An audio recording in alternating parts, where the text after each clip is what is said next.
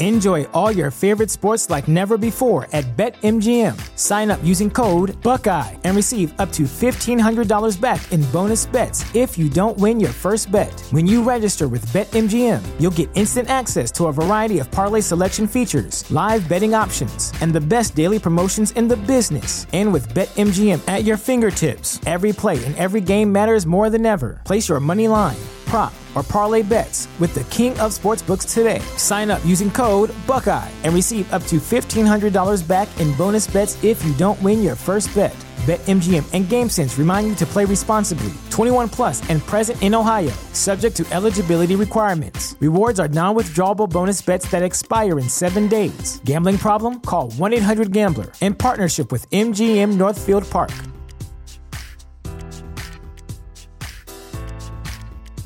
That was Harry's great uncle, I think, is Uber Potter. Welcome to Behind the Sins, presented by CinemaSins. Welcome to Behind the Sins, a weekly look at everything going on inside the world of CinemaSins. I'm Aaron Dicer, and I'm joined this week by Danae Hughes. Still here. And sitting in for Jonathan, one of the A team, it's Barrett. Aloha. Barrett Share, ladies and gentlemen. The heavens have parted, the angels are singing.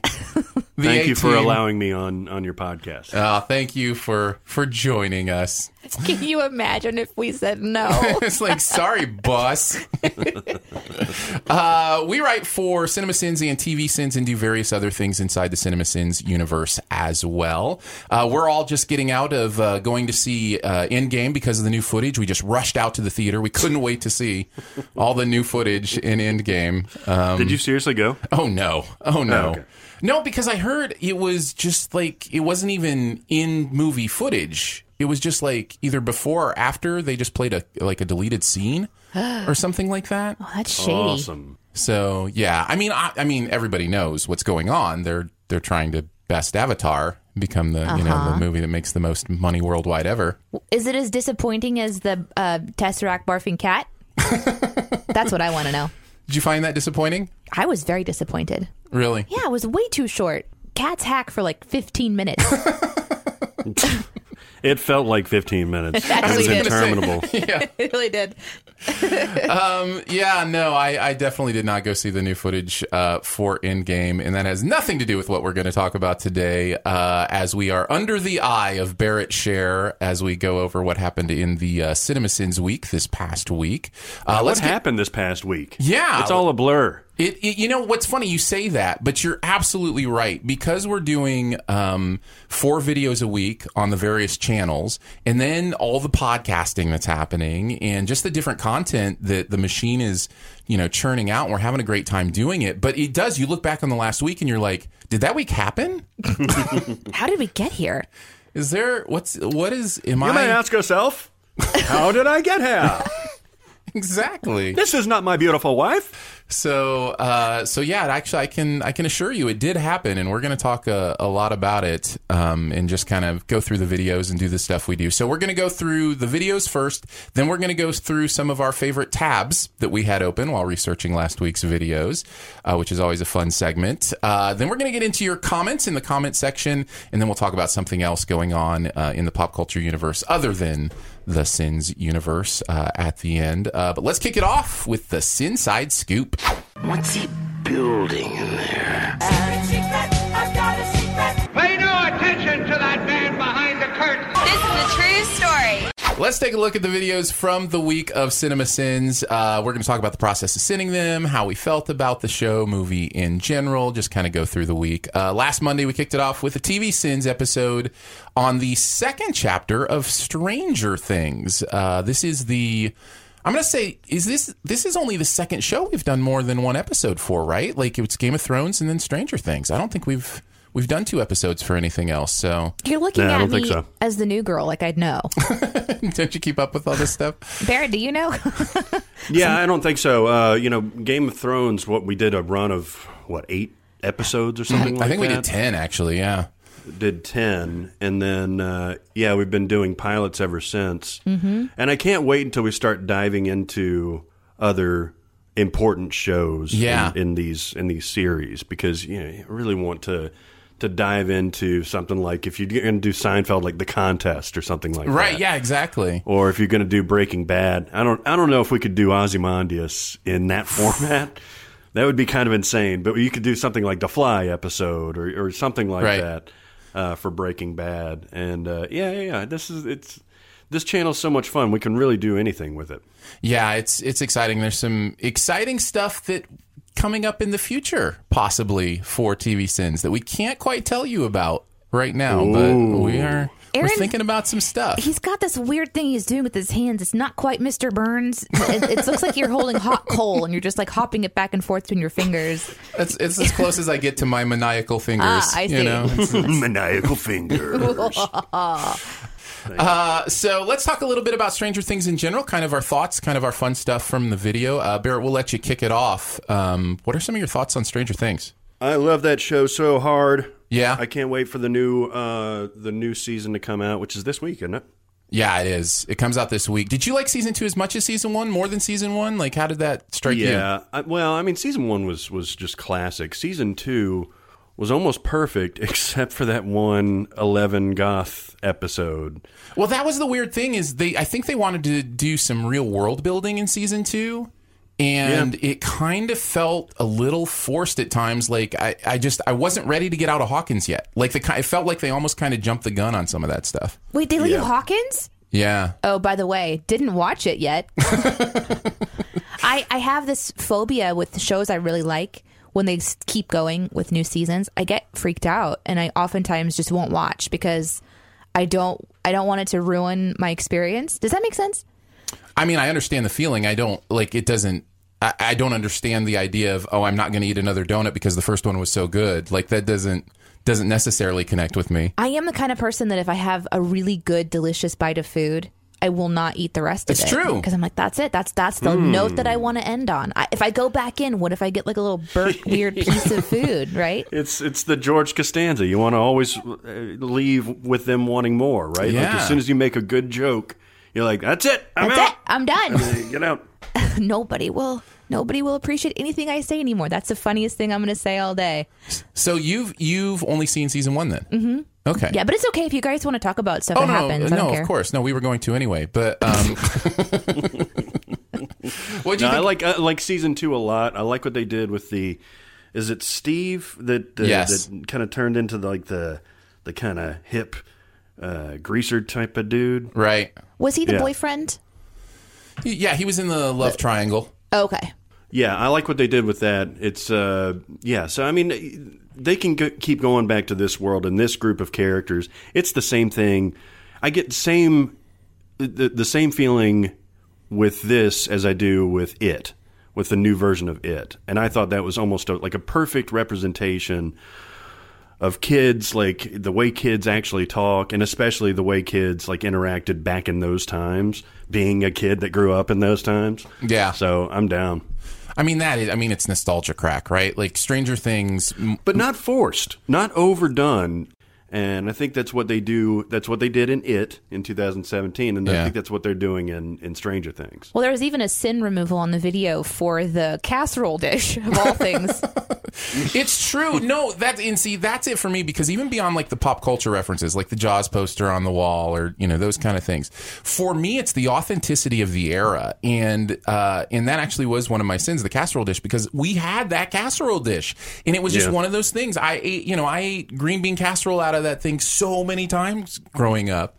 And it's just that's the that is the thing about nostalgia that I think a lot of people forget is it's not just about the pop culture content you loved. It's just about a real different universe that you lived in 30 years ago. And, you know, we're we're getting old enough to realize that that that things really do change quite a bit. I remember thinking during the 90s like, oh, 90s fashion is just so normal there won't it, it never will be a thing. Like you'll never people in the future won't look back at the 90s and go what were they thinking with that fashion? But what do people do? They look back at the 90s and like what is up with that? So it just stuff changes you know? Except in Captain Marvel, where you can get away with wearing flannel and a Right. Nine Inch Nails T-shirt. of course. Of course. Uh, what do we think about uh, the sins video? Some of the thoughts behind uh, writing it. Now Danae you didn't write on this one I don't think. No, I just got to enjoy watching it. so what were some of your thoughts Well, it's hard because I liked the show, and Mm-hmm. sometimes I'll watch them and be like, "Oh yeah, I didn't think about that." But one of the jo- uh, jokes that, or the sins rather, that cracked me up was the uh, three Eggos and the four toaster, because I remember watching that, going, "Oh, that that's a disappointment. There's an extra slot there." So I love that that one made it in, and then that he eats it without anything on it. Oh, I love that. Did you did you eat Eggos growing up? I did, and I ate them plain. So I love that it was like a like we're, we're not putting anything on it. It's like ah, that's actually how I eat them because they tasted so different than my mom's pancakes. I love my mother, but she's a terrible cook. Yeah. So Eggos were like that was the that was the Well, bomb. the, the difference make the difference maker is the crack cocaine they put in the recipe yes, um, that makes the Eggo the Eggo. they learned something from Coca Cola. You know, I, I can I can relate to that because I think I eat my Pop Tarts weird uh, because I don't I don't ever toast them. I just eat them right out of the package. That's wrong. And I I don't like them with icing. I just like the plain ones that don't have icing on them. Uh huh. And so and then I eat all the all the outside edges first, so that it's just the bread part. Uh huh. And then I eat the the sandwich part that has the the sugar flavor in it. So Cool. yeah. Could do an entire podcast on Aaron's weird eating habits. I'm sorry. Listen, when you're a super taster, you know, you just want the different pieces to have their own, you know, like the fla- Nay, nay, we could do an entire series on Aaron's weird eating habits. Is there a super taster podcast? I want, somebody's got to be doing it. There's got to be a super know. taster somewhere doing some sort of super taster podcast. I'll go down that bunny trail while you talk about what you guys thought about Stranger Things. The thing for me about writing sins on Stranger Things is I do love this show. Uh, and so I find myself just kind of like cracking jokes. One of my, my favorite things, and I think Stranger Things was like the second episode of TV Sins we ever did, but we had a running gag about the first names of the Duffers. And I'm just going to do that running gag every time we do a Stranger Things episode. And I don't care how tired it gets to other people. It is the most hilarious thing to me. Uh, and uh, I just love making up fake names for the Duffer brothers. It's one of my favorite Nice. things. See, that's that's where my lack of um and I know I've talked about this in the first episode, but just I don't have that brain to keep the names of directors and producers in my mind or actors or anybody, right? So whenever I saw that part, I was like, "Oh, that's an interesting name." I had no idea it wasn't their real name until right this second. Well, the fact that it switches up three or four times yeah, during the. It, uh, it works on different levels. I'm a mess. like, oh, oh. and our and our fans are so like they catch everything because I, what I've been doing is I've been finding unique names alphabetically. So the first two were A and B, the second two were you know C and D. Well, in the first one I skipped E and went right to F and G. And so like in the comments they're like, "Hey, you missed you missed a name that starts with E." And oh, so, Oh, wow. so I actually picked that up in the second one. You'll notice it goes from like E to. H, and then you know continues on from there. So, Wow. so yeah, That's so cool. our fans catch that kind of stuff. I love it. It's one of my favorite things. Before before we go on to the next one, there was one other part that I really liked. Yeah. It was it was where Winona Ryder is uh, trying to get her son back on the phone, Uh-huh. and, and the phone had just exploded, and she's just you know crying, no, no, no, and the sin was just Jeremy saying no, no, no, no, no, no. Oh no! Oh no! No! No! No! No! It is. It is literally the the longest version of the no sin I've ever seen. That mo- like she she goes on for thirty seconds in different oh. forms of no. Oh no! It's just the way that he delivered that. Oh my goodness, I, I laughed. I laughed enough that I was worried that I was going to cry and get mascara on my face. What do we think of Winona's performance in Stranger Things, especially season one? Is it good? Is it is it too over the top? I liked Whose it. performance? Win- Winona. Winona's. Oh, I love it. Is Winona or Winona? Whatever We you don't want to know? go with. It's Winona. Can we call her the Nona? I like. Uh, I no, like I it. think I think she's great. I think she's the perfect encapsulation of a neurotic mom who really just can't get her stuff together. Uh, Yep. You know, even when she's doing something great, like you know, in the first season where she she arranges the Christmas lights and all that stuff, and and and figures out the pattern to all this stuff, you can tell that she's not just obsessed with finding her son. She's actually got some some brains and trying to work through this. Um, and so there's there's more to that character than just kind of like a suburban mom, single mom working at a gas station or whatever it is, a hardware store. Um, yeah, I like her character a lot. she just walks right up to the precipice of overacting though. Like she like she is she's tiptoeing right to the precipice of going too far with it, but I do I think I think it works. I think she keeps it right where it's supposed to be. Mm-hmm. I love it because she's one. She really is to me portraying that mom that's like, I know you think I'm crazy, and I am crazy. I'm crazy enough to take this all the way to get my kid back. Right. And you know, you can see her eyes bulging. You know, and so it's just this cool. lot. Yeah, yeah. And you're kind of rooting for her, and also like, gosh, I feel bad for you that. You know, this is what this stress is doing to you. And Yeah. I don't know, it's just kind of rare for me to see a character that you can really see the stress take its toll. So I think she's doing a good job personally. Speaking of taking its toll, let's talk about Fantastic Beasts 2. Uh, this this is a horrible movie.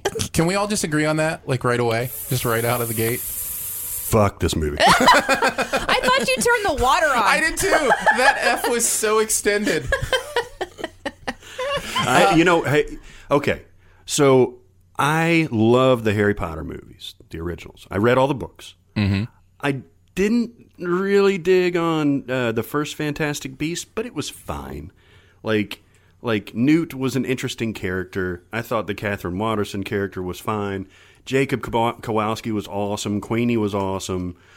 The the worst part of the, about that movie was the beasts. Like the, the actual story was interesting. So I was thinking, this one, you've got Dumbledore coming in, you've got actual Grindelwald and all that stuff, and you've probably got less of a focus on the beasts. I was kind of excited about this. Not excited enough to see it in the theater, but I was excited enough to watch it later on, and I hate it with the, the power of a thousand suns. That's a lot of hate, Barrett. Um, um, yeah, well, it deserves it. I watched this one and I think I made it an hour and 15 ish minutes in before I realized it was a sequel. So I was having a really terrible time.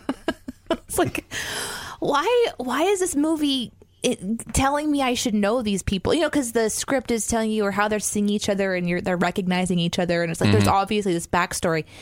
Oh man, yeah. So then I was like, This, oh, this is a uh, this is a, a reason why maybe we should just go back to just naming sequels two, three, four. you know, be right there in the name, that was my never- bad. right off the bat. My bad. Uh, yeah, so Danae wrote a script for this one. Uh, Barrett wrote and Chris wrote on this. Uh, so you all have much deeper perspective into this. I just remember when I watched this, what a mess it seemed like. It just seemed like the movie had no idea what to do with its characters. It completely contradicted stuff from the first one or made it completely inert. Like there was stuff that happened in the first one that this one's like, yeah, that actually didn't happen. Like that's literally what they say in the second movie is it just didn't happen that way that we said it happened in the first one. And it's just Well, especially the obliviation Yes. of everybody. That I mean, The memories? there- there's no conceptual way that you can explain that the way that Jacob did in the movie. Yeah, he said it was. It only takes away the bad memories, and I don't have any.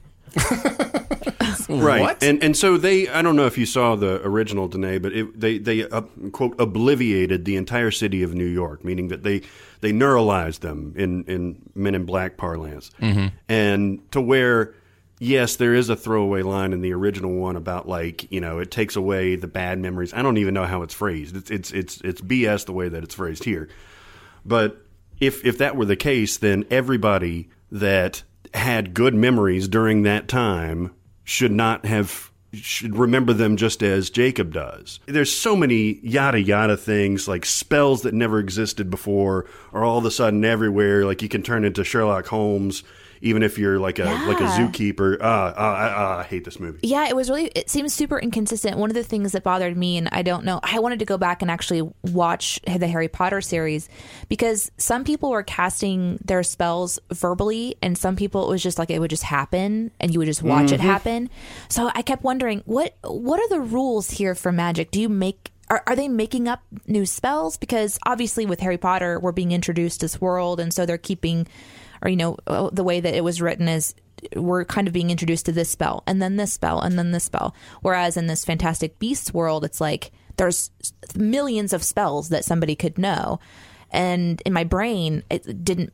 I couldn't understand. There, there's a scene kind of towards the beginning when Grindelwald escapes, and um, one of the guys maybe from the ministry or something is kind of falling and he falls down into the water and he, he he grabs his wand and then he like freezes himself from falling and then a couple seconds later he falls into the water it's like well why not just if spells are everything, why don't you just float your way off to dry Yeah. land? Why even fall in the water and get wet in the first place? It- so it just seems like this spell casting, although some of it was really cool to watch. You mentioned the Sherlock Holmes type stuff, reminded me of um, some of the crime scene rebuilding that Tony Stark does.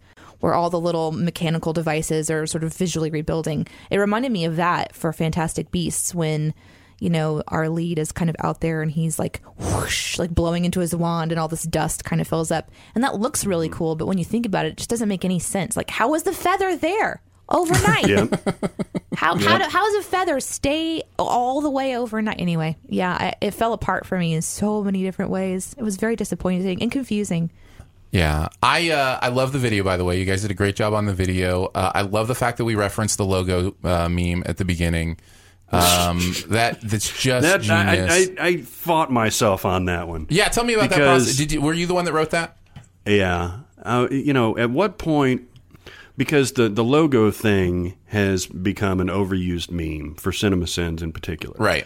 You know, one second of logo, Cinema CinemaSins, some over the top, like, you know, image or something like that. Right. Yeah. Yeah. yeah. And then the no one, absolutely no one has also become an overused meme. But I figured there's enough in there that's self referential, and I laughed at it, and Chris laughed at it. And I figure, okay, uh, that's that's enough for me. Like, Yeah. I, if if I can get us entertained by something that should be played out, you know, a long time ago, and a combination of two things that have been played out a long time ago, I think that's that's worthy of inclusion. Well, and it speaks to something which I love, I've always loved in the videos, which is it is very clear we are fine meta referencing our our own stuff. Like the, like the the willingness for us to kind of take shots at ourselves, be self-deprecating, I think is is one of my favorite things uh, in a lot of the scripts. So, um, it kind of plays into that as you know, we, we're aware. We get it. We know what's going on around us in the world. We're not, you know, secluded uh, from that stuff. So, so yeah, I thought it was a great example of that. I mentioned in the first episode that I was going to talk about the bonus round that didn't make it. Oh yeah, yeah, yeah. So I wrote this bonus round. I don't know if you got to see it, Barrett, but um, it was a list. I literally listed out every single time a new character or place was referenced. I decided not to do spells because that would take far too long. Uh-huh. But it was this huge list and c- because I think I was sensitive to the fact that there were so many different people referenced in this right. it never stops. From the moment the movie begins until it ends it's constantly bombarding you with names. Right. You know even a new name for Albus Albus's brother that didn't exist before you know it's just like bop bada bop bada bop bada bop bada bop bada bop. So I referenced every single time.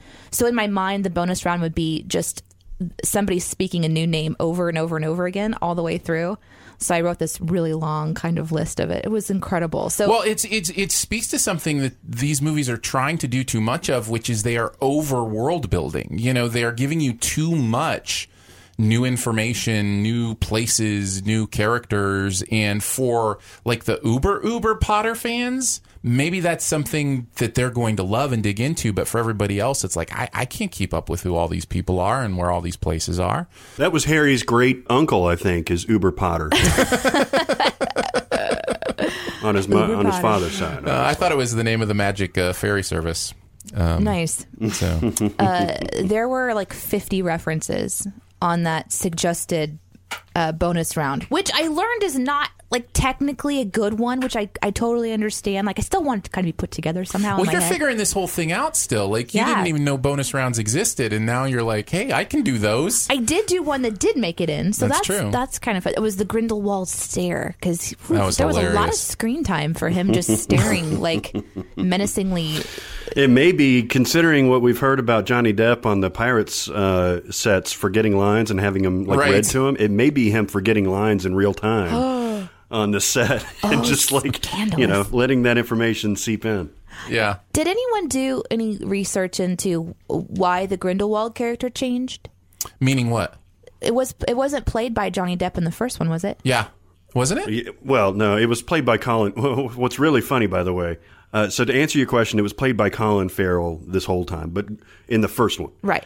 Uh, but he was Grindelwald was so um, sought after. He was, you know, he was most wanted and all that stuff. Right. So he posed as this Colin Farrell character to infiltrate the, the, the, the ministry and stuff like that. Right. And only at the end did Newt do like a Revelio spell and it turned into Johnny Depp. Oh, I got I was you. I, I could have sworn Depp was in the first one, so Okay. he was He- at the he's end. in at the very, very end. Yeah, okay, He's- that's what- that's he's what in was. that. The funny thing about this, though, and I think I wrote a sin that I think was cut, rightfully so. It was worded poorly, but so Colin Farrell plays a character that turns into Johnny Depp, and Johnny Depp. and His character and Jude Law's character, Albus Dumbledore, have this relationship. Now, what do those three have in common, Aaron? oh, this is a fun They- game for you. All three of the, those actors replaced Heath Ledger in the Imaginarium of Dr. That's right. after he died. That's right. which is a crazy coincidence that they're now in this series altogether. Well- it may not be a coincidence at all. No, that, I thought it was interesting. It settles it. The Imaginarium's in the Potter universe. Uh, that's a that's a fun movie, by the way. It's it's weird and it's amazing. is. it's amazing to me how quote unquote well it turned out, considering everything behind the scene. You know everything they had to do. So it May have been Terry Gilliam's last movie, like to date at least. I hope Mm. Yeah. he makes more. I like him. well, he's got uh, he's got the Don Quixote, uh, Quixote thing hopefully Oh, coming right. out. Yeah. So Yeah, yeah, twenty years in the making or whatever.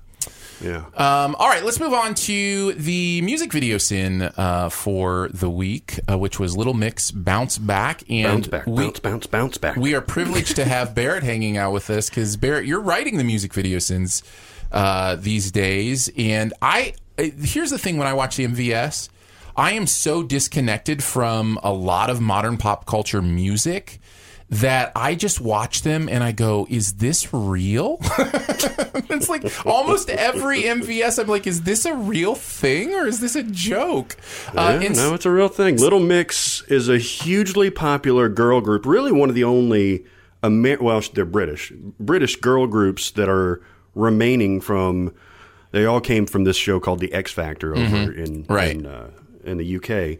Fifth Harmony came out of that. Um, One Direction actually came out of that too. Obviously, not a girl group. And then Little Mix came out of it. May have been before uh, Fifth Harmony actually. I didn't know anything about these uh, this group until about two three years ago, and we did I noticed that it got a lot of uh, views. So I was like, oh, give that a try. We did a music video sins on them, and it exploded. Like we got over a million views on our video within a week or so nice. and there's their fans are called mixers and stuff like that. So we ended up doing several of their videos, and I, I kind of started to like them. Like, uh, like you know, at, at first, like I could confuse names, and I had to figure out who was who and all that stuff. But over time, I feel like I became friendly with them because, like, I could be like, "Oh, Perrie's doing her thing again," or like, you know, Leigh-Anne is back on her bullshit and all that, you know, and uh, and and so like they- they've done really good music, and this song that we did called uh, "Bounce Back" uh, is is hot garbage. It's terrible. It's terrible. It's bad. It samples. Remember that Soul II Soul song back in the eighties? The uh, I, I mean, I heard you reference it in the video, and I, I did not remember it. Um, However do you want me? yeah, How you do need me? Oh, however do you that's, that's that's what they reference in this song, and it's awful. It's just terrible. It was very disappointing. yeah. It was also disappointing visually. Uh, I watched it and I was like, oh, oh, no, no, no. Let's, I know, I know, and and they're known for doing very interestingly visually uh, music videos, and this was just like half-assed. I think. well, it was just it was just a, a dollhouse, right? Like that was the Yep. whole thing. Is they were characters. That was in the this whole doll- thing. This dollhouse. But but whenever you have a room that is covered in tinfoil and then has like a little fish tank, you know you're doing something wrong, right? That's weird. Well, I, there, there was a sin that literally referenced it, like the everything seems half baked. Yeah. Like the, the the set design, the the idea for the the song itself, like the idea for the the production, like this. It sounds like somebody wrote this on a cocktail napkin in 15 minutes and said, let's make it. money. Because if we can, you know, we'll just do a song that just does this, and then we'll just do a music video that just throw away this, and we'll just make money, and who cares kind of a feel. That's Mm-hmm. what it looked like to me. I've never seen this music group before, so it's definitely maybe unfortunate because you, like you said, you kind of liked him. So maybe I, f- I feel like I should try to go listen to something else to see if I might enjoy them. But at the same time, watching that, ah. Well, here's here's my question about them. You, you, this will determine whether or not I even have a chance of liking them. Do they actually do cool harmonies usually in their music? Like, do, are they you know? Yeah. Are they Yeah, clever they with the? Yeah. Because that's my like. I love pop music that can really do harmony well. Um, it's something that's been missing through you know when when everything has been so rock influenced for a long time. It's kind of cool that pop music is kind of coming back to those more poppy harmonies. Uh, that I, you know, Yeah, love I from groups like the Turtles and that kind of stuff from back in the '60s. So, whoa, that's way back.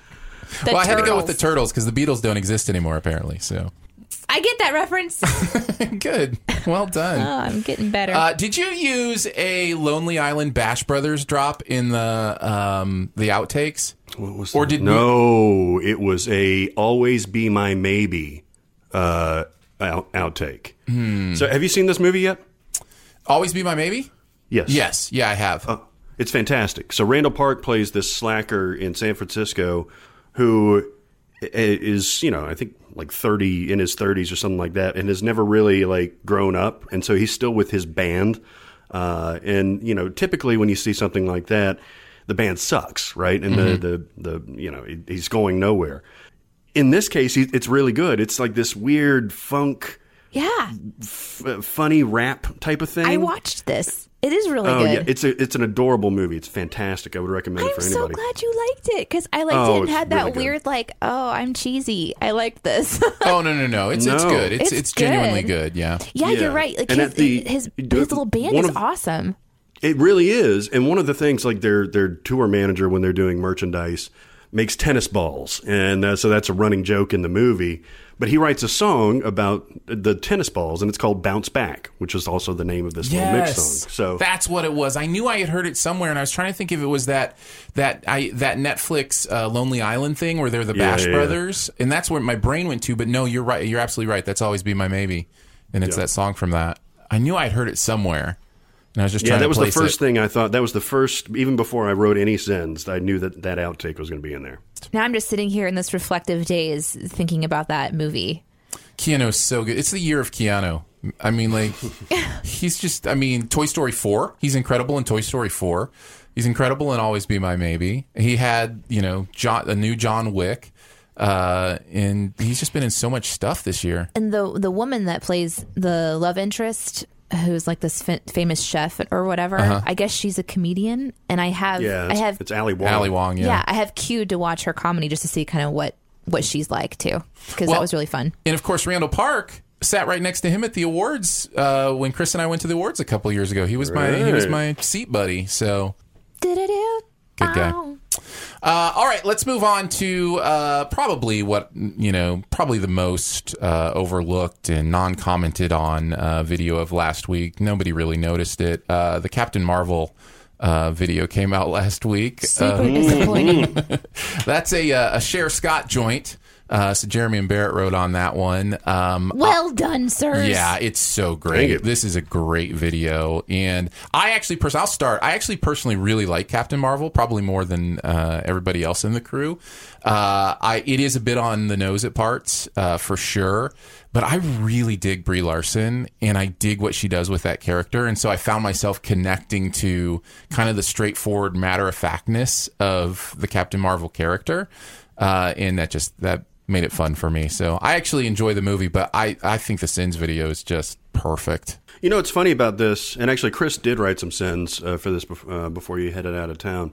What's funny about this one, I never, I always underestimate how people react vociferously when I use the term mansplaining. Yeah. And so early on in the in the video, uh, by the way, this is another Jude Law joint. Um, it's the week of Jude Law here. uh, early in the the video and early in the movie, it's Jude Law just like you have to think with this and not this, and like you, you you let your emotions go wild. That's my Jude Law. You let your emotions great. go wild, and you can't focus, and you have to harness on all this bullshit. And I was like. There's so much mansplaining in this. I think this was the sin. There's so much overt mansplaining in this sequence that I fast forwarded it to Yeah. the point where Captain Marvel beats the crap out of him and watched that a few times. Yeah. And man, people got pissed off at using the term mansplaining. I appreciated get it. As a woman, I don't I can't speak for all women. Let's just be very clear. I I smiled and nodded. Thank you. I appreciate Well, that, that was in Danae, there. listen. I, I, I know that you don't think that you speak for women, but let's let's talk about this and let me explain to you why you do speak for all women. That's how it works. That's exactly right. It's cute and adorable. You know what's, how you know you what's think annoying? that, you but talk about being meta and all that stuff. Is that later on in the video, there's a sin removal because there's a nice uh, with uh, Rambeau, uh, Monica Rambeau, and uh, and Captain and Carol. yeah, where it's just this pure nice scene where they they're on the same page. Yeah. they're back together. It's emotional without being corny. Right. like it's a very very cool honest moment involving two women. You know if i'm not even going to mention a Bechdel test or anything like that but like you know it, it's just a very cool moment. So we removed a sin. And in that sin I wrote a reference saying, you know, I'm going to remove this, even though I'm obviously a social justice warrior and A virtue you know, signaler. a virtue signaler, Yeah, and all yeah. the stuff that should be bad, but actually sounds pretty good to me. so yeah, You can't no, win. Uh, it's it's great, and I, I I'm glad. It, it's it's interesting, right? Because we want to do this thing where the the point of the videos, and obviously correct me if I'm wrong, but the point of the videos as they've been explained to me is not to quote unquote be political or say anything political or anything like that. It's to be funny. It's to crack a joke, and and so to be able to at least reference what we believe the truth of the world is in the ideas that maybe seem political just because they're used politically, I think is a really beautiful tool in the toolbox because it allows you. I mean, comedians do the same thing all the time, right? They use humor to be able to talk about whatever they want to talk about, not as a way to, you know, necessarily quote unquote change the world, but just because that's what's funny is to reflect that truth of the world around us. So, yeah, I, I absolutely love the SJW part and I think it's perfect. I think you're a beautiful tool. Thank you. This uh Sins video blew my mind. I I watched it and I told Aaron that I think I should just go ahead and quit now because I'll never be that good. there were so many like like the references to all the music and like when she lands in blockbusters and it's all these like mm-hmm. this came out here and this was over here and this music wouldn't have come out at this point in time and he's reading a script over here but that didn't come out until October blah blah blah. I'm like, "Oh, my word." I'm over here like, "Hee hee hee hee." this is funny cuz he said poopy. you know? no, it's funny because uh, Chris and I went to see this together, and we were literally talking about this stuff as we were leaving the the theater about like. So this is 1995, but when in 1995? Because you have that Stan Lee cameo where he's reading the Mallrats script, but then there's the Mellon Collie and the Infinite Sadness um, Smashing Pumpkins poster back there. So we were trying to, and then he had Just a Girl come out, which Tragic Kingdom, the No Doubt record, came out in 94, 95. And then he had Celebrity Skin, the whole song at the end, which is totally anachronistic, but it's at the over the credits. But like we were piecing this stuff together after, right after we saw that, because that that was in our prime teenage years, basically, and we were like, I don't know if that makes sense. Yeah, and the uh, the video stuff is stuff I noticed uh, when I watched it the first time too. Mainly because that Hudsucker Proxy cover is so etched into my mind as one of my favorite movies. But the Yeah. fact that you guys can remember what you were thinking about and listening to when you were teenagers blows my mind. I loved the video though. I thought Welcome it was to our hilarious. dementia. Yeah. All right, I have one. I have one bone awesome. to pick uh, with the video. Um, there is a uh, a takedown of a pun sign for a laundry service that I want to defend. uh, we take care of those dirty looks is a great pun. That is for a laundry service. That I I I tip my hat. I doff my cap uh, to that laundry service pun. And how dare you make fun of it?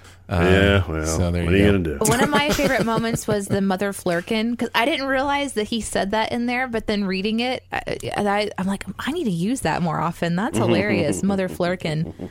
Yeah. And the other thing I learned while watching this video was that uh, somebody was allergic to a cat. I didn't know that. I think it was Brie, right? Brie Yeah, has a cat Larson allergy. was. I didn't know that. And if my first instinct when I read that was, "Oh, come on, you're getting paid millions, just suck it up." And then, Suck up your allergies. all right. But then I realized, Just, just get over your medical issue. no, I know it was terrible. And here's what What's makes this it. diabetes? Eat the donut. And then I realized um, I also am really allergic to cats.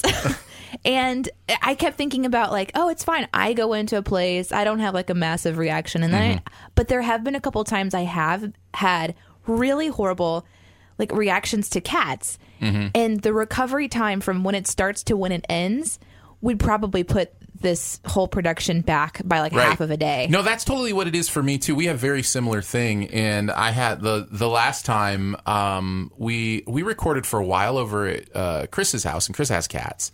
And uh, and I was fine, but then it started to hit me, uh-huh. and I was like stuffed up for three days. Like I couldn't get it out of my system. I felt So- so bad that I was like, suck it up. But I can't do it. Anyway, I had to share that thought. That's hilarious. Mother flirking cats. Uh, so uh, another one of my favorite lines: "Sky Captain in the world of Two Marvel." I thought that was Oh man, so great. I, I you talk about erections. I got. I, I, I mean, I, I, I, I- I felt myself, not literally, but I felt myself when I when I discovered that because you see him in the the plane, and I was like, he was in Sky Captain, wasn't he? And I was like, you know, how do I work a pun in there? And finally, the two Marvel came to me, mm-hmm. and I thought it was almost a little too cheesy. And so, Oh, it's so again, perfect. I actually I, I told it to Chris, and he cracked up, and I was like, And "That's then- it, all right." and That was like the name. I was like, an "That's it, I'm done." Yeah, it's like the scene from Stand By Me, except without the vomiting. It's erections. Right, You know, just everywhere. It just happens. uh, there you go. There's a look through the week that was in the uh, Cineverse uh, for last week. it's called week. the Sins verse. I'm sorry, the Sins verse, whatever it's called. Uh, let's move on to keeping tabs. Enjoy all your favorite sports like never before at BetMGM. Sign up using code Buckeye and receive up to $1,500 back in bonus bets if you don't win your first bet. When you register with BetMGM, you'll get instant access to a variety of parlay selection features, live betting options, and the best daily promotions in the business. And with BetMGM at your fingertips, every play and every game matters more than ever. Place your money line prop, or parlay bets with the king of sportsbooks today. Sign up using code Buckeye and receive up to $1,500 back in bonus bets if you don't win your first bet. BetMGM and GameSense remind you to play responsibly. 21 plus and present in Ohio, subject to eligibility requirements. Rewards are non-withdrawable bonus bets that expire in seven days. Gambling problem? Call 1-800-GAMBLER. In partnership with MGM Northfield Park.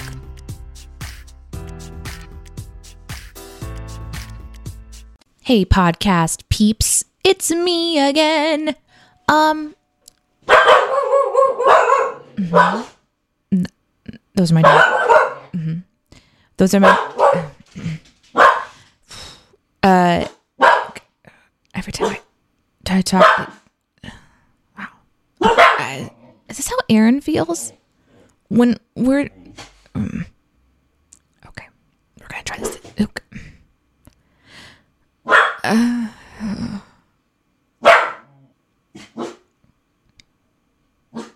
I just wanted to tell you about the survey again, which is at cinemasins.com slash BTS. So go fill it out. The internet is a communications tool used the world over where people can come together to bitch about movies and share pornography with one another. Ha ha! Oh, jeez. This is the most public yet of my many humiliations. Each week, we will uh, pick a few tabs that we remember having open from the scripts we were writing that are funny slash embarrassing slash WTF, uh, whatever that we want to talk about. I, this, I'm just so excited. I cannot wait to hear what you guys were Google searching uh, during these videos this past week. Uh, so, I, it's a pretty light week for me. I pretty much just worked on the Stranger Things script. For me too. And I was so, just on Barrett, this will probably be, you know, your uh, your cup of tea. Uh, so why don't you kick us off? What's a what's a tab you remember having open while doing your research? Okay, I'll I'll start and end salaciously, and then the the the less the less titillating in the in the middle. All right, fair enough. so enough.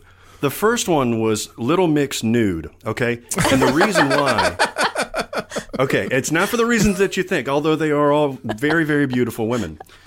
They, I, I had to do uh, like I referenced their tattoos or one of the the uh, the Jade's tattoos or Yeah, the most tattooed. Um, yes, Yep. Um, and so to do that, I had to remember they had uh, they had released a, a, a previous uh, uh, music video where they all it's called Strip and where they all got naked at the end. And it was an empowering message when they got naked at the end because it was all like all the, the insults that they've been called, like fat, not talented enough, like that kind of thing. They wrote it on their body. But the way that I framed it in the thing was to make a joke about the tattoos that I was confused because I don't know, you know, who has what. Having to do that meant because I forgot what that song title was. It was uh-huh. called Strip. And I was like, well, easiest way to do this. My question is, do you search on incognito? No. I should, but uh, it's all out there. I mean, I've got, especially, you know, my tabs are mostly, it's been less crazy because we're doing this uh, this Marvel DC thing for Sincast, but my crazy searches come from Sincast because we'll make a random mention of somebody like dating somebody or th- something like that, and I'll go, I'll have to go down like a a pretty deep rabbit hole to figure out if we're correct because we do a lot of fact checking on that podcast. So that's that's where a lot of this comes from. Yeah. Do we fact check on Oh this no, no, podcast? no! We're totally Okay. against fact checking here. All right, I just so want to make sure we do none of that. Don't trust anything we say. we do not speak for for the team. We're just ourselves fumbling through. Uh, today, what about you? What's one uh, you had this last week? So uh, during um, Grindelwald, Mm-hmm. there's this one moment when uh, what's what's the t- Newt is Yes. sitting there for a Newt potential. Scamander. Yeah, he's sitting there for a, a potential interview to become an Auror. And there's this gentleman who's kind of explaining the severity and the seriousness of what's going on. And he just has this weird hand gesture he keeps doing over and over again. And I couldn't figure out what it was. So then I went down this trail of are politicians trained in hand gestures? And I know it's weird, but Are they? There there are people who, yeah, they're coached on how to use their hands It's so to funny. to relay information. It, it was either that or he was, you know, working something invisibly on the table. no, you you remember Dave, Aaron, right? Where he's like, where Kevin Kline gets Yeah. up there and he's like, "We're going to do this, and we're going to mm-hmm. move to the Midwest," and Yep. he's pointing in the, the the exact way that the president does it. yeah, it's this weird. It was like this robotic hand gesture, and so I was trying to find a way to send it. And so, but I thought oh, maybe I should do some research and figure out if there's something in there. And I, anyway, I learned a lot about hand gestures.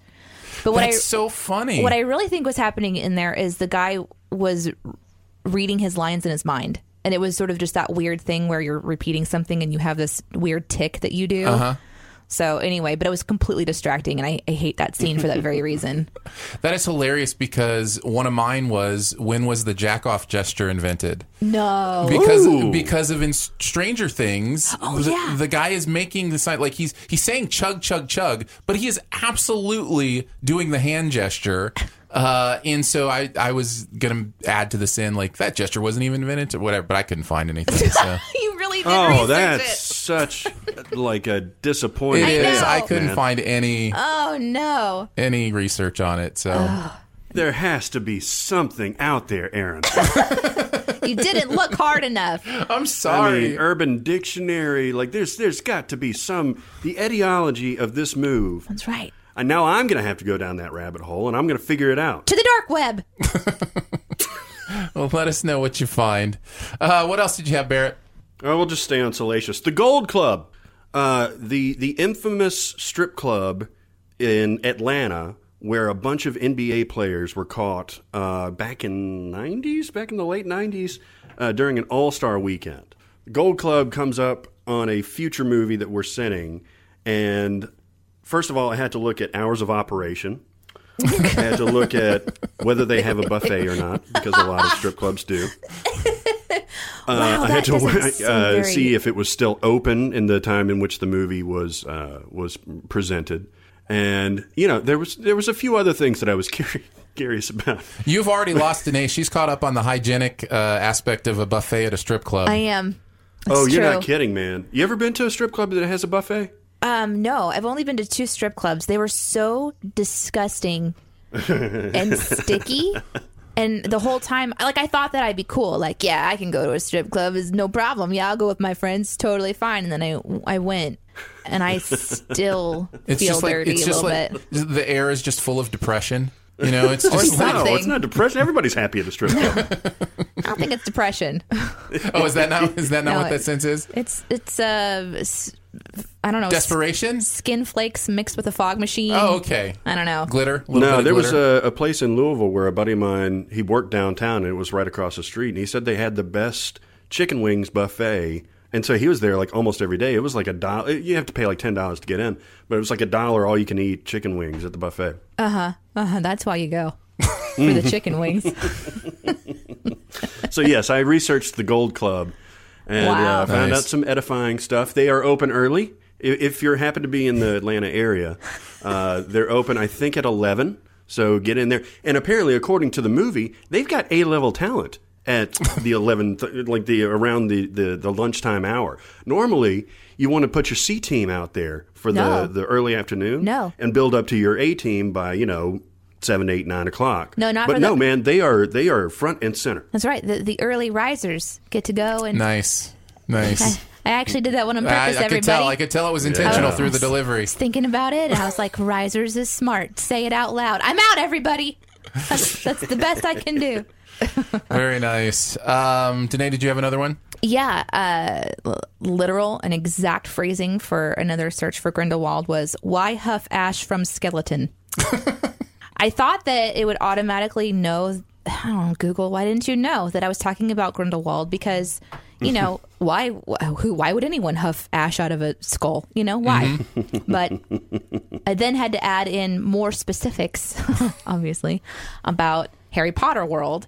So I was trying to research what this spell is because I'd never seen it before. But he mm-hmm. he has this skull. I don't know. Did you watch the whole movie? Yeah. Okay. Yeah. It's Yeah. almost it's like a bong or something. Like it's like Yeah, it's like a hookah. yeah. Except for there's not as mm-hmm. many outlets. And it's just one. And he just takes a big old whiff from it and then he like breathes out ash and you see, I guess, the future. But that's still I mean, in his case, it's World War II. Oh, I was so confused by that. So I was trying to figure out what is this? What is he doing? Does this skull represent something in this movie? Like, mm-hmm. anyway, there's just weird stuff out there about huffing in general. I wouldn't recommend the search personally. well, I'm, I'm sure there are a million skull bongs out there and skull hookahs and There things like that. It's just such a stupid thing that they threw in. You know, that was Depp just saying like, You "Hey, guys, yeah." I've got I've got my skull hookah, hookah, hookah, Hookah. and uh, yeah, I'll just bring it to set." He probably already had it on set. And Yeah. They were like, "Ah, let's use that in the film." oh, that's cool. That looks like a prop. I know, right? oh man, that's the those are the only two ones I felt were odd. My my only other one was also a gesture. Uh, there's a moment in Stranger Things where she does the gesture for somebody's going to kill us. She uses a gun, Mm-hmm. right? And she points it at herself and pulls the trigger and points it at him and pulls the trigger. But she uses two fingers on the gun barrel. Yeah, and when I when I was exactly because when I was growing up, when you did a gun, it was just a one finger gun. No, no, no, that's just silly. A Glock is serious. I know, but when did people start using two fingers for a gun? And that was my search was how many fingers to make a gun in the 80s. was it was it was So- it Tupac? No, he wasn't in the eighties. I think it probably was around. It was the rise of the- rap Yeah, generation. Yeah, I Yeah. think so. So I that seemed a little. I couldn't fit it into. I didn't write this in because I couldn't find enough proof that somebody Right. wouldn't have used two fingers to make a gun. But um, She also came from a lab. She didn't know better. So there's that. maybe she was actually from the future, uh, and that's that's just a sign. Um, but yeah, it just looked off to me. I was like, yeah, we didn't do that in the eighties. Nobody was nobody was doing the sidearm two finger Glock. It's it's menacing when you have two fingers. right. If it's one, it's like a little silly. Like it's just silly. So, anyways, uh, is that cover our, our tabs for the week? Anybody else have any others they wanted to get into? Not No, me. I, I, I've, got, I've got one more. Okay, so I, I looked up uh, Bruce McGill's uh, IMDb uh, the, this week. Okay. and it's amazing. This guy has been in everything. He was in one of his first movies was Animal House, right? And so then he's in Silkwood. He's in like uh, the the uh, the the Insider. Like he's in he's in My Cousin Vinny. Like he's in all these crazy amounts of, of movies. The Last Boy Scout, Cliffhanger, uh, A Perfect World, like Time Cop. Yeah. Legally Blonde 2. Yes, he is. Yes, he Legend is. of Bagger Vance. Had it. Courage Under Fire. Yeah. Yeah, no, he is he is the consummate that guy. You know, he, he's Mm-hmm. definitely one of those actors All right. where everybody see if you see his face, you're like, Okay, oh yeah, I know that guy. What's his name? What's his name? Uh, Bruce McGill. Bruce McGill. I'm looking at And he's him got up. that career-defining performance in The Insider, where he's he's just thundering away at the witness. He's just like, Mm-hmm. "Wipe that smirk off your face!" and just absolutely screaming at this guy. It's Yeah. awesome. My favorite thing to do is try to figure out, oh yeah, I know him from this, and that's why I love IMDb, like to go all the way back in time, because I have this weird thing where I remember faces, but I never remember where I know them from, and so that guy, yeah, he has that face. Now I'm going to go back and try to figure out, like, okay, what was the first thing I ever saw him in? I don't know if it's going to be interesting, but I'm going to try to figure it out. Oh, that's that's a great one. I, I love when you look back at somebody like that and you're like, I, I know him from so many movies, and then you look at the the list and you're like, oh yeah, that's why. I he know him from so many he- places. He was literally in every movie ever. I bet it's going to be MacGyver, uh, watching MacGyver and Quantum Leap when I was a kid because I watched those like crazy. Oh yeah, yeah. that would make a lot of sense. Mm-hmm. Very nicely done. That's a good one. I like that. Well, let's move on to the comment section. I appreciate your honesty. You're a real straight shooter. You are the ones who are the ball lickers. All right, guys, let's peruse the comments. Uh, pick a couple that you want to uh, chat about this week. Um, you can also we can also include general feedback in here as well. So if you have any questions or comments for us at Behind the Sins, uh, hit us up at Behind the Sins Pod at gmail.com. Today, why don't you kick us off? What's one of the uh, the comments that you noticed that you like? On Captain Marvel, there was a comment. Oh, uh, I think it's obnoxious, but it's like all zeros. So I'm not going to actually say it. But the, the anyway, um, it was by someone obnoxious? named Obnoxious. Yeah. uh, they said, "Well, that's the first. Well, that's a first. Four sins removed as soon as the sinning begins." And as the new girl, I, I guess my question to you guys is: Is that the first time that it, that's ever happened? Uh, Barrett, you No, know I better believe than, than I. uh, there was a section in WALL-E, the WALL-E video, where we went into negative sin territory. But uh, you know, we had to do something um, about the Stan Lee inclusion and all that stuff because it was a very sweet moment. Despite the fact that we followed that up immediately with one of our logo sins in a brilliantly worded uh, logo sin thing that, uh, that that came from the mind of Jeremy. Uh, so yeah, no, I think uh, WALL-E goes into negative sin territory. There was a uh, April Fool's um, sin video a while ago that we released on April Fool's Day uh, about Troll Two, and it was it was all different. Like, well, you know, this is really bad, but you know, I could kind of see his motivations here. So we removed a bunch of sins. It was it was very practical, jokey. The That's most awesome. the most sins we've ever removed on TV sins, I know for a fact, and the most we've ever added are in the same uh, series of moments uh, during the red wedding scene in that Game of Thrones episode. Oh, that was so fun. where the sin counter just goes nuts. Like because I was trying to figure out how to convey the feeling of that scene, which is both this is awful. I can't believe this is happening, and also how much do I love this show? You know what I mean? Where it's like both a great thing and an awful thing at the same time. And so I think we at one point it subtracts 45 sins and you know and then adds 57 back on and and that kind of thing. So That's fun. so yeah, it's fun to be able to have you know to give this the sin counter its own kind of personality is one of the you know the more fun things uh, that I think happens in some videos. Um, what about you, Barrett? What'd you find? I f- dipped my toe into the, the comment section of Captain Marvel, and then I ran away screaming Right. because there was a lot of vitriol. There was a lot of nonsense in there. Uh, most of the comments I've been involved with uh, this week has been about the the Sincast Marvel movies versus DC movies Yeah. bracket challenge, and people are surprisingly opinionated about this. That's so strange. Yeah, so so we seeded these movies according to the best Marvel movies, the best 16 and the best 16 DC movies. Mm-hmm. And we're not all it's not all MCU movies, it's all Marvel and it's obviously not all DCEU movies. And so there were things that got left out like, you know, Captain America Civil War, things like that. Right. There were things that were included in DC like a movie called Road to Perdition uh, and a movie called History of, of, Violence uh, that are based on graphic novels that are owned by Paradox, Paradox Press the parent company of which is DC. So uh, you know there was a lot of discussion about the seating, the inclusion of those, the the uh, you know where Spider-Man in the Spider-Verse you know ended up and all that stuff. So it, most of it was very very positive. Some of it was a little you know, over the top. But I think everybody had a pretty constructive dialogue, and it was it was nice to see. Well, I will tell you this: I certainly would have seated things differently than you. Um, but that's, I mean, everybody's Isn't going to that have normal? It. That's exactly that's what I'm saying. That's exactly normal. Like it's just Mhm. everybody kind of has their different take. I probably, I probably would have, knowing me, I probably would have made a spreadsheet that included like all the different you know places that these movies are ranked and like you know the average scores and then you know kind of gone about it that Can't way. do that. Can't do that because this is ours. Exactly. So, like, uh, Civil War is probably ranked above Sp- by maybe not Spider Man two, but like, it, it, it, if if we go by box office, if we go by IMDb scored stuff like that, it becomes jumbled. Right. And plus, there were so many different permutations about we wanted to keep each opening matchup Marvel versus DC, and you know where where they're seated in terms of where they would end up uh, facing off in the final four if they got that far. All that stuff. There was there was a lot of.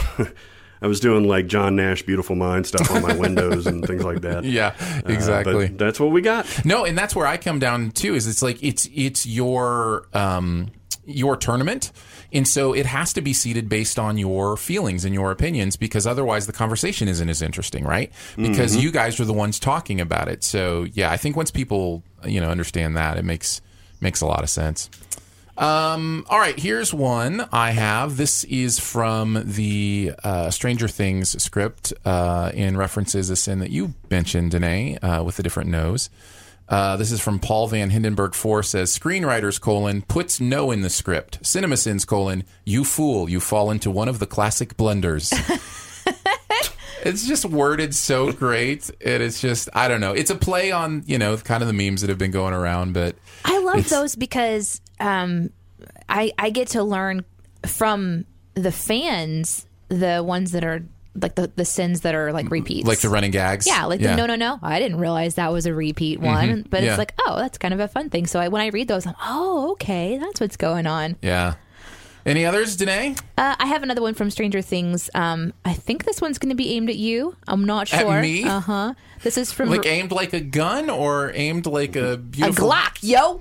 uh, Reverse BLT3 says, I feel so sorry for the Sins guy who clearly never had the simple pleasure of devouring an Eggo straight from the toaster. Yeah, that's me. That's okay, though, because I haven't. I get it. Don't feel sorry for me. I eat Pop Tarts amazing. So Oh, Lord in heaven. Hold on, you've never had an Eggo, or you've o- only had them after they've been cooled down. No, I've only had them with syrup and butter, Butter. and and that kind of you know the things you put on waffles and pancakes. Like you don't. But an Eggo eat is 'em not a plain. waffle or a I mean, pancake. it's the- an Eggo. The the the if it's not syrup, it's peanut butter and jelly. Like you know, it's it's got to be something, right? Uh, You're going to make Hmm. an Eggo sandwich? Yes. Oh. You know, that's Hmm. just something to try later. Uh, Barrett, you got any more comments? No, I was just like I said. I uh, I ran away screaming from Captain Marvel. Well, this not is to say everybody uh, continue to comment. It's it's super fun. Be nice to each other though. Yes, exactly. Uh, this one is from the Fantastic Beasts uh, comment section from AO3, um, which I don't know if that's a Bohemian Ra- uh, Rhapsody reference. Ao AO. Ao AO. Uh, this is one of those things where I'm like, well, I know it's bad, but I want to hear you say it. that's the exact comment that I was going to comment on, too. Oh, that just cracks me up so much. It's like because it's so true. You know, you go to these videos sometimes. You're like, I know how I feel about this, but I need to hear you tell me that I'm right. Right. You know. And So- that's what we're here for. That is what we're here for. uh, keep leaving your comments in the videos. Also, you can send any feedback to us as well. Behind the sins pod at gmail.com. Uh, let's finish up with some Beyond the Sins. To infinity and beyond. Somewhere beyond my wild history. To boldly go where no man has gone before. This is where we take a look at something outside of the, what is it, Danae? The Sins verse. The Sins verse uh, that maybe Ooh. we're uh, checking out. So, uh, anything else in the world of pop culture that you want to mention, Barrett? What are you uh, What are you checking out? You know, oh, so we did a. We're still putting them out, but we did a full podcast on both seasons of uh, the show Barry that was on HBO. Yeah. And that show just blew me away, which is why we did the, the podcast. And those will be coming out soon. HBO just recently uh, released a new show called Euphoria. Have you heard about this? Oh, yeah. Yeah, I've been watching. Uh, this show also, in a very different way, also has been blowing my mind. Yeah. Um, I had, I haven't seen the one from last night yet. Neither have I. Um, But it, it, it is a show unlike anything I think I've ever seen. The content is is supposedly like I don't know hardcore and like titillating and stuff like that. Well, I think, but I don't I don't get it like that. I get it as a very honest look at drug use and relationships and being a kid in this environment and like it's just done so superbly. Well, there's what's interesting about the content is it, it really shows you how the rating system has defined what content is and isn't. Because honestly, each episode of Euphoria that I've seen, and again, I've only seen the two, uh, wouldn't even be able to get an R rating as a movie. Like it just there's there are those things that the quote unquote rating system says Mhm. you know you just you can't do that or you know you have to cut that out kind of thing. But what's fascinating is it speaks to the fact that content isn't everything. It's about the intention of the scene. It's about the idea of the emotion. Um, so. And I guess for the most part, most people use rating systems for understanding content for their kids, that kind of stuff, and I get that. But uh, it is definitely. It I mean, there's no way that you're going to be showing your kids Euphoria. No, no, no, totally. It's you know, but that's I guess that's why those kind of ratings and and stuff exist. But no, I totally get what you're saying. It's it's trying to be completely authentic to every bit of the reality of humanity. Um, and It's where so that good. And be. Zendaya is an absolute revelation. Like, She's incredible. I, I, never saw Greatest Showman all the way through. I saw some snippets, and I just wasn't really interested. Mhm. But she's great in uh, Spider-Man: Homecoming. That's basically the only other place that I've seen her. And she is a completely different character than anything she's ever played in this. And man, I mean, just somebody that you want to root for, somebody that you want to give a hug to. She's got complex relationships with like her her best friend. She's got a great relationship with her mom and her sister. Ah, I, I love I love everything about this show. I've- Total recommend. I, I've never seen, I don't think, and again, I think th- this does come down to the ability to be as graphic and authentic as as they want to be. I don't think I've ever seen addiction portrayed so um, empathetically. Like there's there's Mhm. there's a real understanding that this show has of addiction and how and her understanding of her own addiction and how it impacts the people around her and how she hates that but at the same Mhm. time has this addiction like it's it's really fascinating uh, human work and Zendaya is a huge part of that and the writing's a huge part of that and She's got such a great uh, line. This whole well, really like a monologue about she's on drugs. She's on this really powerful hallucinogen. She's like, you know what? Drugs are cool. Like they make you feel good. like, this is this is a, a cool thing. And then she'll go into like why they're great, and then it'll cut to where she had an incident where she overdosed, and she was like, they're cool until they're not cool. And Yeah. it's not like in in a like a PSA after school special type of thing. Right. It's literally saying there's there's a little gap here where they're super cool, and outside of that, eh, it's not so much. Yeah, it's it's a fascinating show. Uh, it'll be interesting to see where it goes long term, which is always a big deal with me. Like you know, thematically, overall, what point are we making by the end of the season uh, will be a big deal to me. Um, but so far, I'm I'm definitely def- definitely engaged in in the show in a way that uh, I wouldn't necessarily have expected. Mm-hmm. Um, so yeah, good call, Danae. What do you got? Mine's a kids show. Yeah. Uh, well, mine's about kids. Uh, Amazon Prime, there is a kid show called Tumbleleaf, and we're falling in love with it at our house. It's a stop motion um, claymation type style. And I really love it because compared to a lot of the other kids type shows that I've been kind of previewing to, I'm trying to figure out what I want my child to watch. You know, like how, how, what do I want her to see Euphoria. other people? Wait a second, I'm getting mixed signals. Um, other some shows are really super fast paced, or they're really pink and the girls all are already wearing you know makeup and just stuff like this that I don't know that I want her to already be thinking about, even though she's only two, so I don't know what she's thinking about. Um, but Tumbleleaf is great because it's this nice even pace. Uh, the characters have there's like a consistency to the show as far as like how it starts out and that they do puzzle solving and um, I love the way that they talk to each other and it's just really really smart. Uh, and I guess uh, Amazon is not going to be pursuing con- continuing to create kids shows. There was like an article that I was looking into. Essentially, they're going to continue with what they're already doing, but they're not going to expand their kids show universe which is a little disappointing to me because Tumbleleaf is so good. I'm like, oh, if this is the kind of stuff you guys are going to create, I'm so excited to see what else you can kind of present. But for right now, we're just all in. I was even able to like connect with somebody that worked on the Tumbleleaf project on Twitter, and just like there's this neat little Tumbleleaf movement among the parents. Kids TV is great, man. Uh, you're it's so fun. It's so funny to watch you in this stage with her because I remember it clearly when my kids were that age, where it's like you're falling in love with the shows that they watch. Yeah, And uh, every parent, I think every Barrett, did you go through this too? Like where there were certain shows that your kids watched, you're like, actually, I, I kind of like this show. This is kind Oh, of fun. absolutely, absolutely. Um, you know, for us, it was like the Backyardigans, or you know, I forget some of the others, but um, but it, it's funny because it's just like I think there's that part of us that's like, I I already know my ABCs, but I'm really kind of enjoying the beautiful colors and the, the fun little songs and and that kind of stuff. It's funny you say that. I, I actually, one of the things I don't like about animation is that she doesn't get to see a human being speak. So she doesn't get to learn how to actually move her mouth because if she if you're Mm. watching animation, Fascinating. you're not going to understand how to. I would have never even thought about that. So I've been trying to introduce her to some of the stuff I used to watch when I was a kid, which I don't know if you remember. Like the Elephant Show was a Canadian show. I don't remember that They at all. sang Skinnamarink Dinky Dink at the beginning. Oh yeah, yeah, Oh, yeah. yeah. Yeah, and so I remember that one. uh, Sharon, Lois, and Bram. That's Okay. what it was. And they, I guess, they were just like a traveling singing group, and they had a person dressed as an elephant, and so the kids would come out into the auditoriums with their families and watch the show and singing and stuff.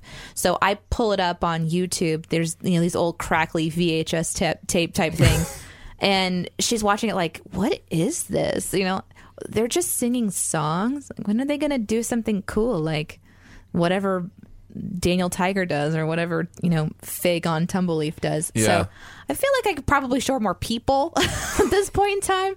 So she has more realistic expectations. Do, but you lock her in the house? Does she not see people in her day to day life? No. Or? Oh, okay. Did you let your kids outside? Oh no, of course not. Okay. That's what I'm going to do too. You're never leaving. Uh, I'm going to let you guys choose a TV show, a Netflix special, or movie. Uh, which do you which do you want me to talk about? You're the movie man. Give us a movie. All right. Uh, I'll talk about The Dead Don't Die. Have you seen this, Barrett? No, but I cannot wait to. Uh, this is one. Spoil of- it for him. Oh, sorry. sorry. I'm a bad person.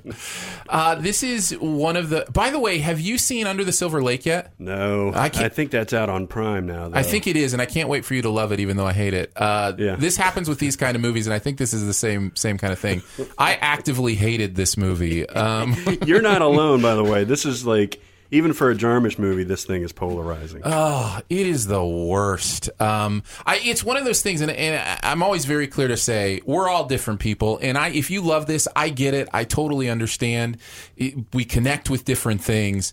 Uh, but I, this movie, somebody explained to me after the fact that they think genuinely Jarmusch is trolling the audience, and that makes complete sense to me because I feel trolled. Like I, I feel like the stuff he's doing in this movie is so bad that he must be doing it on purpose. Um, it, it's one, it's one of those movies I can't really explain my hatred completely without spoiling it, so I won't. But I will just say it makes some narrative choices that are mind boggling to me. I don't understand how it makes any of this movie mean anything or valuable in any way. Uh, it completely undermines itself several times over. Um, it is in everything it does try to say. It says it so didactically, like it's all right there on the surface and right in your face. And Hold on, I'm gonna look up that word. I am all in on Aaron hating movies. This is so awesome. Uh, it happens every once in a while, and it usually it usually happens when I feel like a movie is purposefully being obtuse, and I know this- that word. And this this movie just feels that way at points. Okay, so didactic is designed or intended to teach. yeah, You could have just said that. I'm just kidding. I love I love that your vocabulary. Both of you have fantastic vocabulary. Uh, so it does. It just feels like it's just forcing the quote unquote lessons in your face, and it's just, I don't know. It, it's it's uh, it's exponentially referential through the whole thing, and yet and yet the references aren't uh, anything that. It's just it's just a reference to make a reference. I love how you're like Um, you're raging right now, and you're not actually saying anything specific. well, I can't. I know. I can't because I, know. would give it away. I know. And I just You're doing a great job. and I don't want to give it away because you know what? The people who like this, they're gonna love that stuff. They they're they're gonna love those moments that just got under my skin. They're gonna be moments there were. I think the transition that has to happen in someone's brain is from feeling trolled to being getting joy that others are being trolled. Maybe like the transition of oh man, I can't believe they did this. People are gonna hate this. the didacticness of it. yeah, exactly. Did I do that right? Uh, I think I think you got it perfectly. Okay. Uh, so, anyways, the Dead Don't Die was not a great experience for me. Uh, it is it is tied for the worst movie of the year in my opinion with Dumbo. Uh, Wow. So for two very different so reasons. Tim Burton and Jim Jarmusch. That's right. Both vying for the worst movie of the year. Uh. what has happened these days? I Barrett, I can't wait for you to see it. Same with Under the Silver Lake because I, I can't wait to hear your glowing uh, review of both of those movies. Yeah, I may have to watch Under the Silver Lake like later tonight. yeah. Uh, so there you go. Um, yeah, not a great movie going experience for me. Aw. We should talk about something happy, like the fact that we were trending on iTunes. Let's just oh yeah, let's go into a happy direction. Yeah, thank you for that. That's great. That's a nice little, nice little uh, optimistic chaser there. I appreciate that. Yeah, thanks Yeah, for that. that's fantastic. And thanks for already leaving reviews on uh, Apple Podcast or if you have iTunes still. Yeah. That was nice of you guys. So thank you. Yeah, we really do appreciate that. Several ratings and comments already. That's very helpful. I think that's part partially the reason uh, that we were charting uh, on Apple Podcasts uh, is because of your support. So thank you for doing that. It's kind of fun to to see the little behind the scenes logo up there. It's like, hey, we just started that thing. Hey, It's up there with the Marvel podcast. episode one. Hey guys. So we do appreciate that. That was nice, Danae. That was a good way to chase the, I'm trying to help. the demons of that movie going The zombie demons. The zombie demons of that movie going experience from my brain. Uh, that's going to do it for Behind the Sins this week. Don't forget to make sure you are subscribed. Uh, go ahead, leave a comment or rating as well. Uh, you can hang out with us on Twitter. Uh, I'm at Aaron Dicer. Danae is at Danae Says. Jonathan, who wasn't here, is at Sam Loomis 13. Uh, Barrett is at Music Video Sins uh, on Twitter if you want to hang out with him. Uh, so for Barrett Share, Danae Hughes, and myself, we will see you again next week.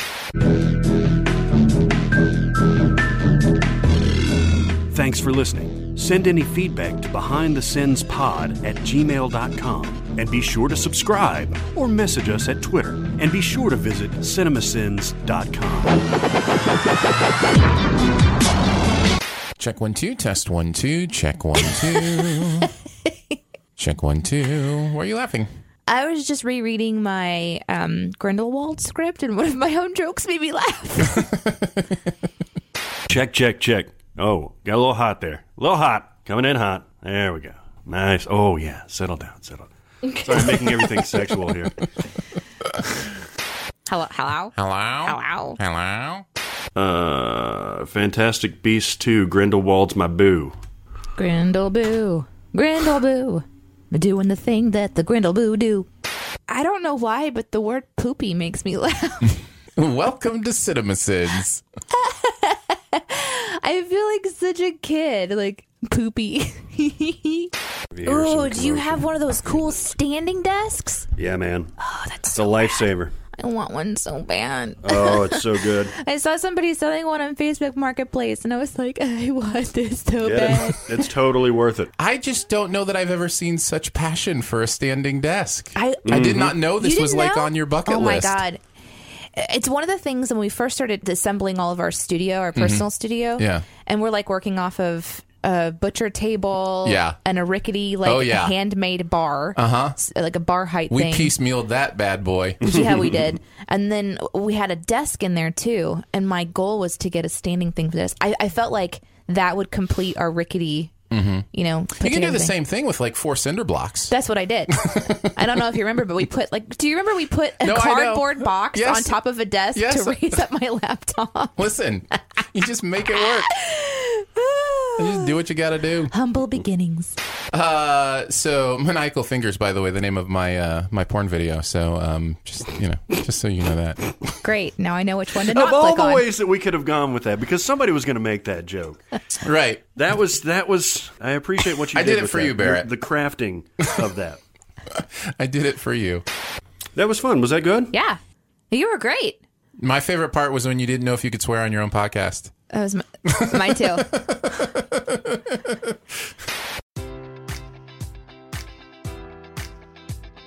Enjoy all your favorite sports like never before at BetMGM. Sign up using code Buckeye and receive up to $1,500 back in bonus bets if you don't win your first bet. When you register with BetMGM, you'll get instant access to a variety of parlay selection features, live betting options, and the best daily promotions in the business. And with BetMGM at your fingertips, every play and every game matters more than ever. Place your money line prop, or parlay bets with the king of sportsbooks today. Sign up using code Buckeye and receive up to $1,500 back in bonus bets if you don't win your first bet.